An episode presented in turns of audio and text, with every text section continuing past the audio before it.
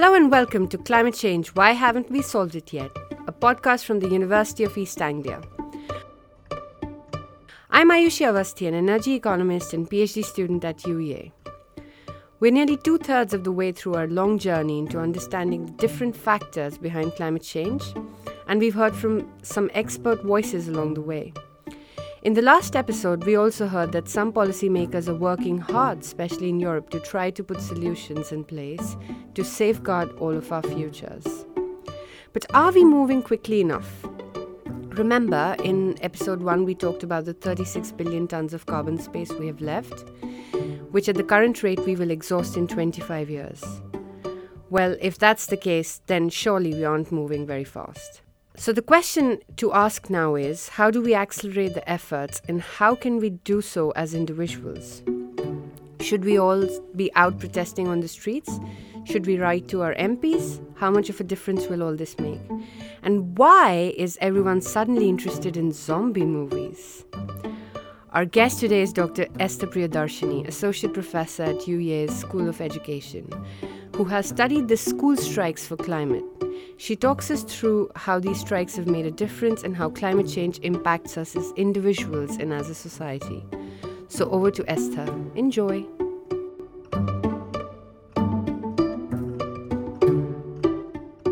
So, hello, Dr. Priyadarshini, and welcome to this podcast. It's a pleasure to have you here. Thank you. Thank you, Aishi, for inviting me. So, I mean, we always start our podcast with a little bit of um, getting to know our guests. So, what did you study? How did you get interested in this uh, topic of climate change? Okay. All right, um, I'll I'll I'll keep it brief. um, yeah, so I've I studied uh, my undergraduate and post graduation in in India, and I worked there for a few years in Bangalore and in Bombay. And then I wanted to continue studying. I missed uh, being a student. So I came to the UK to do my PhD. So I did my PhD in a kind of interdisciplinary kind of um, uh, unit. So I did a little bit of education and a little bit of management education. So it was a it was a nice little mix. So and by the time I finished my PhD, I knew I really wanted to be in the field of education. That was what drew me. So I ended up at UEA and I work uh, as an associate professor in education at the moment. Yeah. Right, and you've written um, some books well, yes, actually, exciting. If if all goes to plan, in a couple of months, um, uh, one of my books that I wrote over the last couple of years will be coming out, uh, and it is it does look at the whole um, current um, uh, epoch, as we call it, the Anthropocene, as we are now calling it, and it looks at what lessons we can learn and how we can imagine different alternative futures. So that's that's really what the book is pedagogies of the post anthropocene. So looking beyond this current epoch which is so dominated i mean it's a whole uh, geological age isn't it which we are now calling the anthropocene. And it really uh, can be overwhelming because it sounds like you know it's it's a whole geological epoch that's uh, defined by human activity and not all of it good most of it quite bad. So how do we how do we imagine different futures alternative futures and what are the lessons we can learn towards making those futures materialize and come true?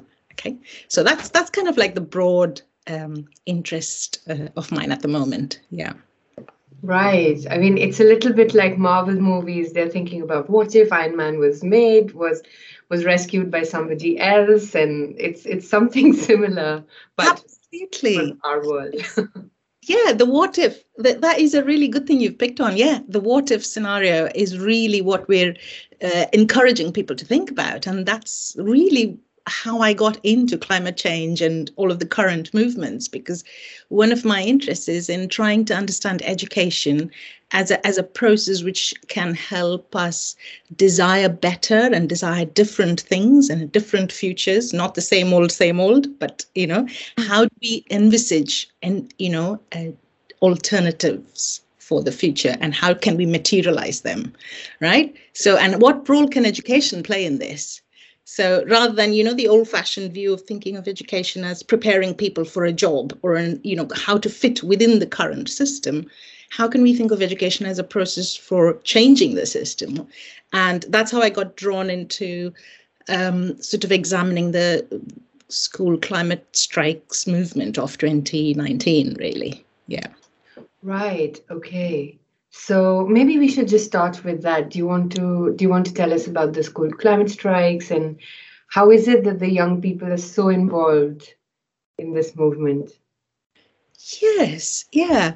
I mean uh, in some senses it's not surprising that uh, uh, young people are leading the fourth you know the, the, this movement. And i'm not even talking about young people from 18 to 25 i'm talking about children in schools. They are children technically legally.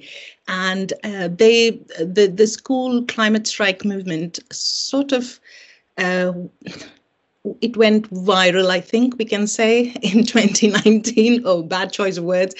But um, um, th- there's often a lot of, uh, you know, um, uh, it, it, it's a kind of uh, a myth that, um, you know, Greta Thunberg um, really started that there's this is the narrative that that this is what started the climate strike movement. But actually there have been previous attempts by school children to hold um, you know a, a, movement a strike movement that captures the media attention that captures people's attention and raises awareness about climate change.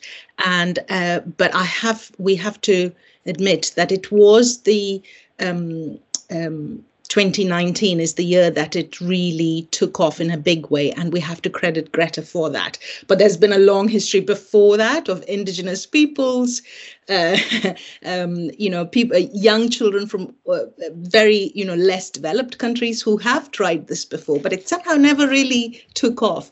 But this, you know, 2019, brilliant. It was wonderful, just pre-COVID, that uh, it really did capture people's uh, imaginations, and it uh, th- there's evidence now uh, that it did raise people's awareness of the uh, the, the, the, the, the emergency, the crisis that, that we are now facing, and that we ought to take action. So, yeah, it, it was it was very interesting for me to to study that particular movement, to look at the kind of messages that the young people were putting forward, but also what other people who are, stu- you know, uh, other scholars who are studying this movement, what they have to say about it.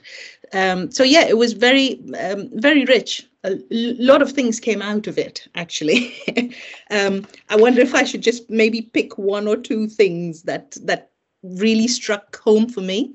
Uh, movement. Uh, so one thing was that it, what was interesting was that young people were they were showing a willingness that they were acknowledging that there is a problem and that it is their future. It is, after all, their future. It's not the future of the previous generations. They are going to have to live through this future. And if it becomes unsustainable, uh, they're the ones who are going to inherit that. So uh, they were showing a willingness to sort of take this on and uh, it and and kind of raise people's awareness about it, even though they had no they have no other ways. They have no access to levers of power. They can't vote. You know these. so so how else do you do you um, you know create an atmosphere for mm-hmm. change? So this was I think that it worked really well, and there is evidence that awareness did go up. Uh, but they also uh, there were little things in that by following that movement over the year that I learned, which is they are very, very keen that we um, we link um, knowledge, learning with moral action. So it's not like we don't know what causes climate change. It's not mm-hmm. like know what the solutions are. we mm-hmm. know this, but what is missing is is uh, action. There's a bit of apathy uh, the lack of action. And this is uh, what they want. They want, so for me, what I learned was they want a form of education. They don't just want a lot of information about the science behind uh, climate change. We do need that. But they want a bit more than that. They want to know, well, let's study the implications of it. What, what are the actions we need to take? So they want to mm-hmm. knowledge and action. And for me, this is a very hopeful thing in such a dire, you know, it's easy to be so overwhelmed by the facts of climate change. And for me, this movement felt very hopeful because they were trying to lead and show show leadership in, in, at a time when uh, things can appear quite dire and dark. So yeah, that that that, w- that was a huge positive. Yes. Yeah, I find that very interesting that they want, you know, your actions to meet the rhetoric. Like everybody says, oh, climate change is our priority, but action has to meet the rhetoric. Otherwise, it really is another speech yeah. some of the slogans that, you know, this is what I studied. Some of the placards that they were carrying dur- during the marches were very, were speaking directly. They were funny, some were sad, some were, you know, there were all kinds of messages. But it, the the real the real um, message that hit home for me was they were saying, well, why should we get educated? Why should we go to school and get educated if you won't listen to the educated? So, you know, there, there was mm. such a, irrefutable logic to the, those kinds of slogans. And uh, yeah, and I think that's why, uh, and because they were so young, you know, below the age of 18, and they used like settings like schools, they, these were young people who left you know, their schools on Friday, particular Friday afternoons and gathered in the cities and town centers. So um, they put, for me as an educator, it's really interesting that they used the schools in ways that we've never really planned for them to be used. So yeah, a, lot of a lot of uh, good, hopeful messages uh, came out of that for me. Yeah. Yeah, that's yeah, because normally universities have been the place for resistance and and schools uh, to my knowledge have not so that of course is uh, i think one of the biggest things that came out. Um, but do you think this this messaging and anger was around just the young and maybe not just the children but the young? And as a society do you think have we accepted climate crisis as a crisis? Has it do you think it's percolated everywhere I think we can say that definitely the awareness has shot up over the last few years. Mm-hmm. There's a long way still to go. I still, um, you know, um, working in a university bubble, you meet other researchers and people who are already very heavily invested in this. So, it, you know, it's different from uh, the world outside. And there still needs to be a lot more work done, I think, to raise awareness about how serious this, the, the, the, the issue is. And um, possibly this is where people like Greta Thunberg and lots of other young activists uh, played their part in um, it, it, definitely raising awareness uh, much more.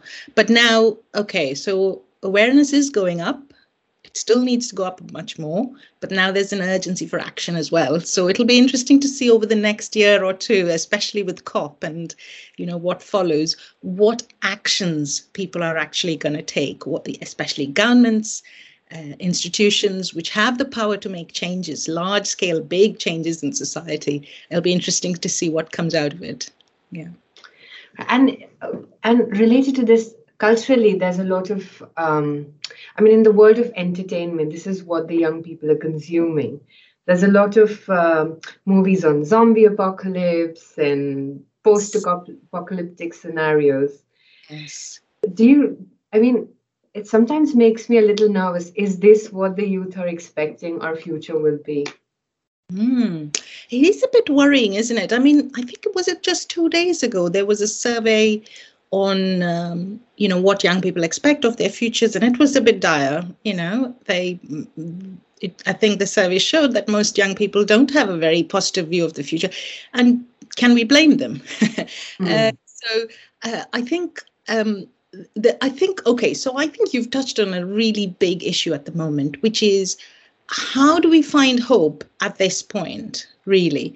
Um, and um, I, I don't think we should condemn um, the sort of darker dystopian apocalyptic visions of the future because you know scholars who've studied this whole genre yeah of of uh, in cultural studies they will tell you that um, there's a lot to learn from this way of thinking about the future. You know these stories or these narratives can act as a warning and they can expose to us what we don't want. You know they can paint a vision of the world that we can look at and then say okay that's not what we want. We want something else. So it's a, it, there are so many uses of post-apocalyptic or dystopian fiction and they're also entertaining let's not forget yeah. that so, so so there is something to be said for that but at the same time i think at the at this point we now want um, like I said, if we want uh, actions to be taken and uh, for the whole system to be changed, these are massive, you know, huge, revolutionary kind of ideas. Uh, and uh, naturally, people will feel sort of restless and impatient because the rate or the pace of change is too slow. We all feel that. We want we need things to be happening much faster. And so it's quite right that people feel restless or angry or take to the streets or uh, you know be activist in very very different ways but we also see that there are a lot of um, people who um, let's let's take let's continue with the with this theme of young people you know a lot of young people who are doing interesting things who are showing us um, uh, things to look at to be inspired by and to do things differently you know? So we have lots of young naturalists. We have i mean i could name a few. There's Dara McAnulty there's uh, uh, Mya-Rose Craig bird girl as she's called. So there's a lot of young people who are able to who are also inspiring in their own way. So it's not all doom and gloom. And they're able to show that you know there is a certain there is you know for these young naturalists at least there's a there's a spark in nature. There's they're able to find joy or a sense of wonder or awe in nature. And they're able to you know invest in that and you know rewilding projects all sorts of things. They're they're they're into and and these are you know those little uh, sparks of light that we can see in the world around us. And i think this is it. We we need to perhaps what we need is to you know have a new aesthetic a new way of valuing what's beautiful or what's important for us as in a society. But this needs to uh, you know everyone needs to find their own thing. We're, we're all different so we can't expect everyone to be inspired by the same things. But there is a lot out there. So i would say it's not all doom and gloom. And um, there is there is plenty to be inspired by uh, especially many of the young people are again showing leadership in this area. So hey yeah what's not to like about this? Yes yeah. Yeah Okay, so that there must be some hidden hope in this gloom, but um, but going forward in this in this atmosphere where you know it's a very highly charged atmosphere. I feel like with the young feeling this anger, mm. um, and where this anger comes from. Uh, Okay, maybe if I ask you about that. So, do you think they think that the social contract is broken completely? Like uh, they have nothing to expect mm. from the previous generation? Well, yeah, it would seem that way, does wouldn't yeah. it? But let's let's let's look at it. I mean, um, it, let's take one part of the social contract, which could be the intergenerational contract. So mm-hmm. typically, this is unsaid, but this is true of all cultures almost all over the world, that we think every generation ought to leave something good for the next the, the one that follows yes we want our progeny our youngsters to have a better quality of life and this might be a generation currently, the young, who feel that this is not the case anymore. Yeah. So they they might be the first generation who feel, well, you know, my grandfathers seem to have uh, inherited, uh, um, you know, a a planet which was in a much healthier state than we are. So there is this contract that has been broken, I think, and they're quite right to feel uh, upset about it. Why wouldn't they? Um, they they can, and uh, alongside that, they may also feel disenfranchised because they're not near the levers of power. They can't make change happen very quickly. So there are very good reasons for um, uh, anger or you know uh, the, these emotions. Or anxiety. Let's talk about ang- eco anxiety which is uh, making you know news headlines every day and it's a real thing and it's something that we all we all experience. So um, i think rather than c- sort of condemn or um, somehow ignore these negative emotions. I think it's our duty especially as the older generations to to actually engage with it and say well what is going on? And you know w- w- what can we do differently? Uh, rather than you know uh, uh, too often we have a, a, way of dismissing these these these concerns i think uh, yeah, that that would be my take on this situation. Mm. Right. Yeah. Let's not brush it under the carpet. Absolutely. Yeah. A, a lot of people taking the social contract forward, for instance, a lot of young people talk about not having children because of the eco anxiety they feel, and that really I feel like brings the like if that is not a manifestation of um, an apocalyptic scenario, I don't know what is. Yeah, yeah. No, I think that is very, again, the, the, these stories have been hitting the headlines this last week a lot, haven't they? Mm-hmm. I'm yeah. sure you, you're, to, you, you, you know, you're referencing the same headlines that, that talked about these. But um, again, this is my point. Okay, so on the one hand, yes, things do seem serious and not seems, they are serious. Okay. Yeah. So we, we need to acknowledge that. We also need to acknowledge this um, anger or sort of um, disillusionment from the young because things are not moving as fast or as quickly as they should. Uh, and at the and, and alongside all of this, we I will keep insisting that um, there is there are different futures for us to to be making. You know, that's what we yeah. should be focusing on and trying to think of um, uh, uh, changes in a very, uh, you know, in a sort of enjoyable way as well. So quite often, I think people get dragged down by the fact that, um, say, if you're part of any green movement, that you know you have to stop uh, enjoying life somehow. That there are too many negatives, you know. Mm-hmm. So mm-hmm. you give up meat eating, you give up flying, you give up, give up, give up. So there's a long list of things that you can't have. But on the other hand, you know, what are the things that you're gaining? The, these, you know, the, there is a lot to be gained, you know, a better quality of life, a better um, planet, you know, fewer species extinction. These are massive gains that are that are there on the other hand. So I think we need to balance these things out. The the, the situation is always a bit dark and a bit you know a bit of light. And we need to not forget that these moments there is a bigger and a grander vision of the future that there is to be built as well. Uh, mm-hmm. and yeah, this is this is my bag if you like that education should really seriously be looking at these issues and uh, making it part of the formal formal systems of education where young people participate every day. Yeah Right. Okay. So, I mean, it would have been my next question that education in itself, what what are they? Have we are we doing enough on that front to make sure that we are taking this anger, which is currently on the streets and not in school where it should be, mm. and giving them some sort of tools to manage not only the anxieties but also like okay these are how this is how you manage the levers of power like speak to your mps things like that mm. Yeah, I think I think there are okay, uh, my prediction if I had to make one for the next few years is that there is going to be uh, quite a shift in what we emphasize in education. I hope so, anyway. Okay. Mm-hmm. Uh, so, as I said before earlier, you know, the emphasis is not just about the curriculum, the content, or how well we know not things, but what we do with that knowledge. Okay, so the emphasis has to shift there.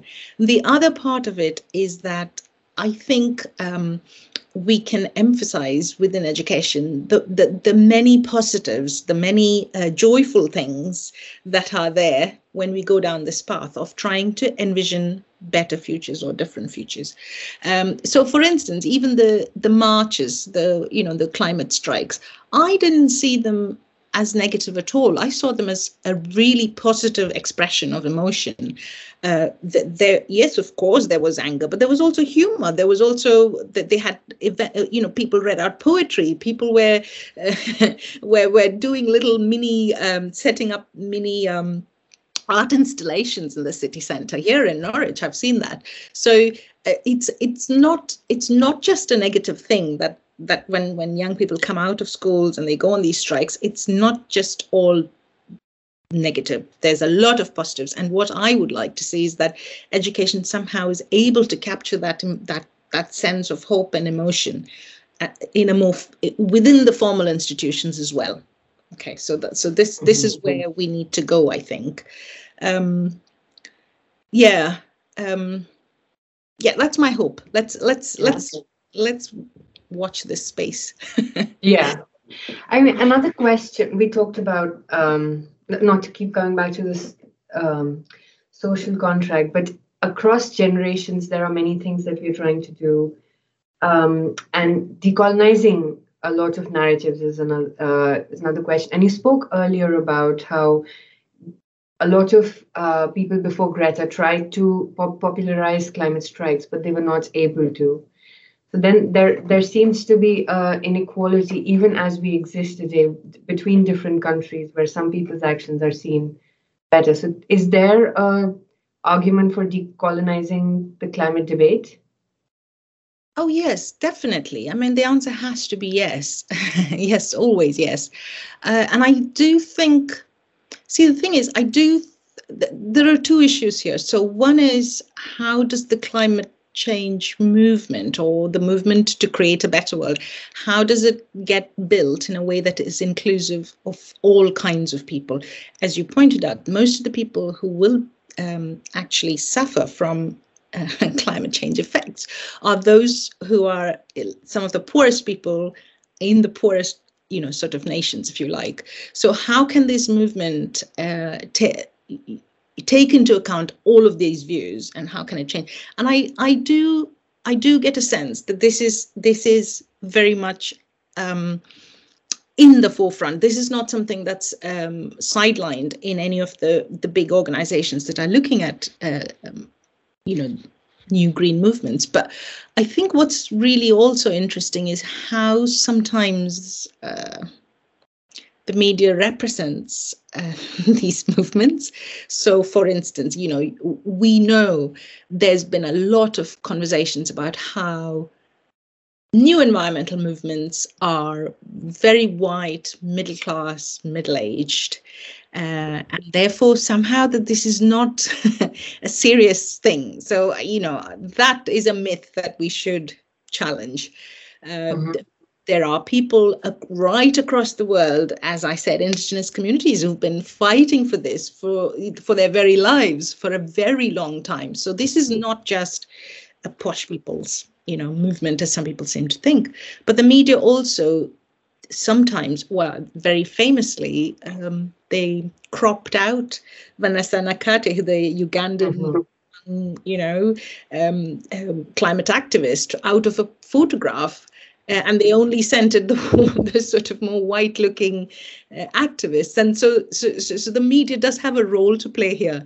It needs to um, you know find ways of, of representing all of these voices so so it, so what we're able to see today i think is not the full picture there is a lot going on but not all of it is represented in a way that we can understand and access. So some of this is to do with uh, the media. There are also, I think, some good criticisms that have been made about climate movements or you know new green environmental movements that they are especially in countries like the UK or the USA where that they don't include they're very white and they, they, they don't include minorities. Uh, they, they're not attractive. And there is something here that they these these organizations do need to address. You know, for instance, some young black activists have told us that, you know, strategies that are you, you know, like for instance, courting arrest or stopping the daily commute these may be strategies that are very good to get to capture media attention but they are not very attractive to large populations of black or minority ethnic people whose who have a very different relationship with the law and justice system.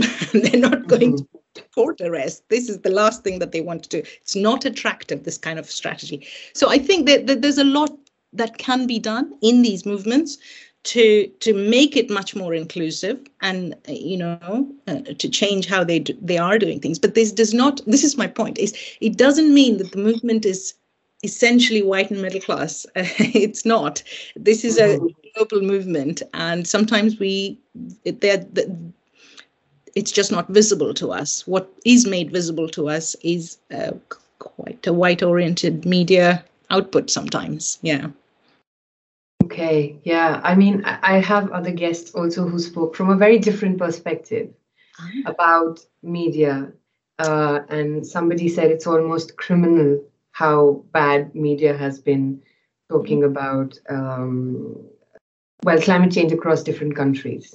So this uh, person, Dr. Haq, is from Bangladesh, and he speaks about how they don't highlight um, disasters in the global south as much as a flash flood in Germany.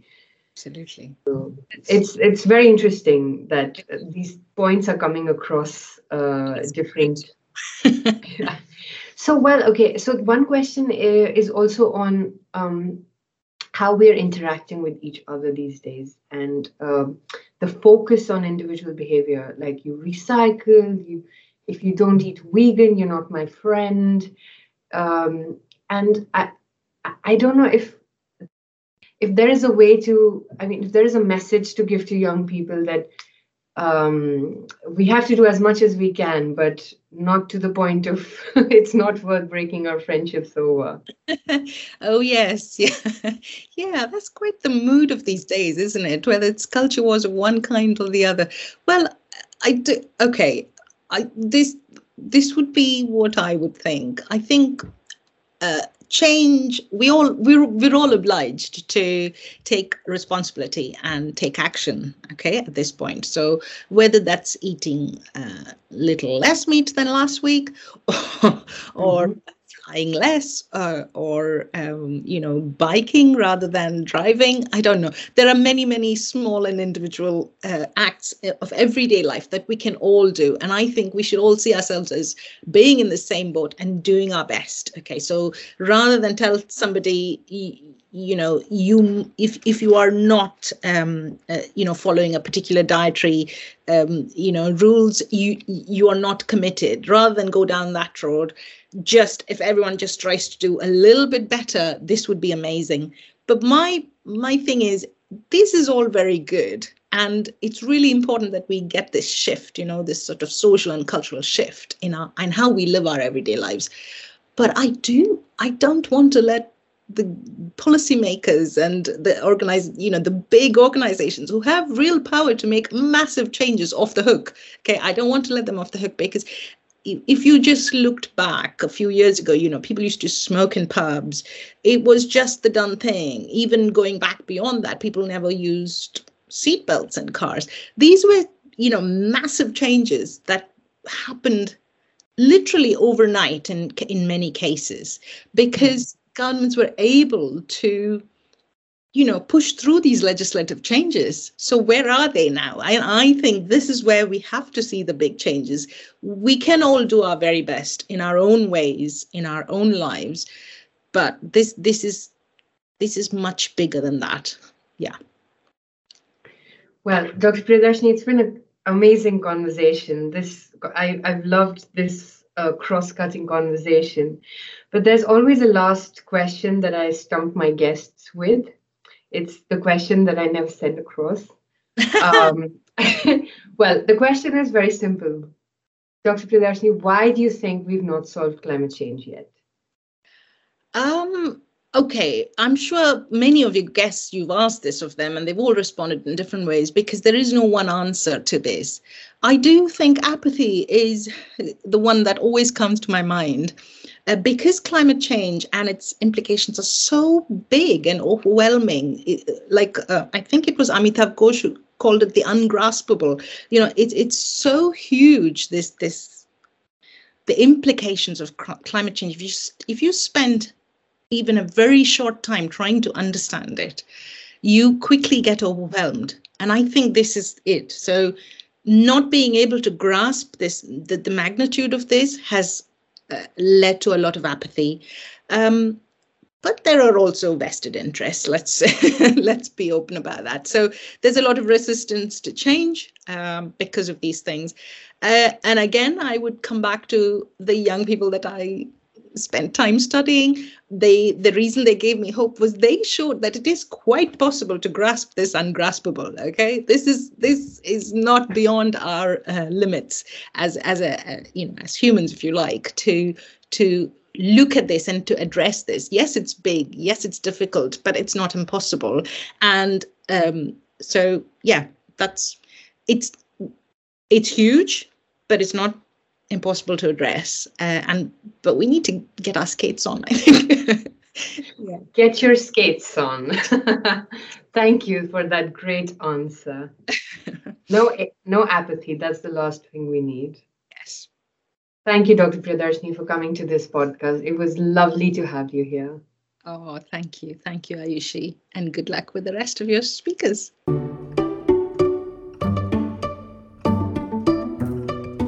I hope you enjoyed this chat with Dr. Priyadarshini. She has a very eclectic set of publications, and I would encourage you to give her page a read on the UEA website. Just search UEA Esther Priyadarshini. And do please let us know what you think. Do we need to decolonize the discourse? Write to me at a.awasthi at uea.ac.uk or tweet at me at the underscore yushi. The Yushi. I always love to hear your views, questions, and comments. The podcast is on iTunes, Spotify, and you can find us by searching UEA Climate Change. Don't forget to give us a subscribe while you're there. Until we meet again, keep the hope.